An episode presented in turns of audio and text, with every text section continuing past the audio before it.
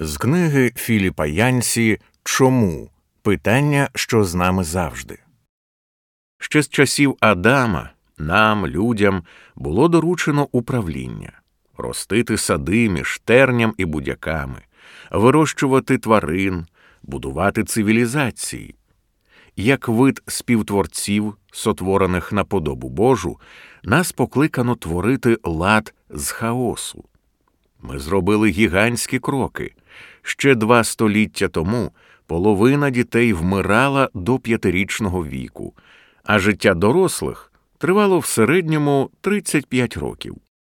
Ми приборкали річки, перетворили небо на автостраду, вигадали способи зігріватися взимку та охолоджуватися влітку і об'єднали весь світ, обвивши його електронною павутиною.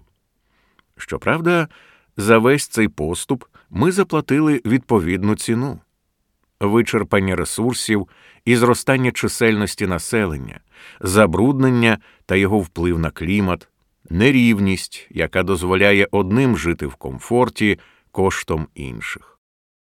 Історія крокує вперед. І весь цей час Бог сидів, склавши руки, як стверджують критики.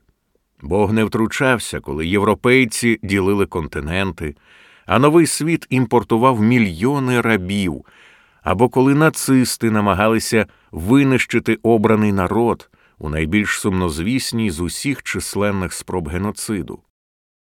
Хоч якою була причина, Бог вирішив, що історія буде саме такою.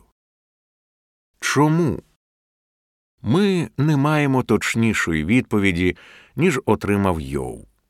Ми маємо лише уперту надію, дуже далеко від наївного оптимізму, що історія Ісуса, яка містить смерть і Воскресіння, яскраво натякає на те, що зробить Бог для всієї планети. Оптимізм обіцяє, що ситуація поступово покращиться, а християнська надія, що творіння преобразиться.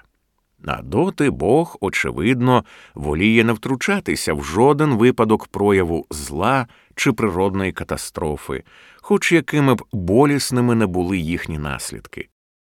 Радше він доручив нам стати агентами втручання посеред цього ворожого і занепалого світу.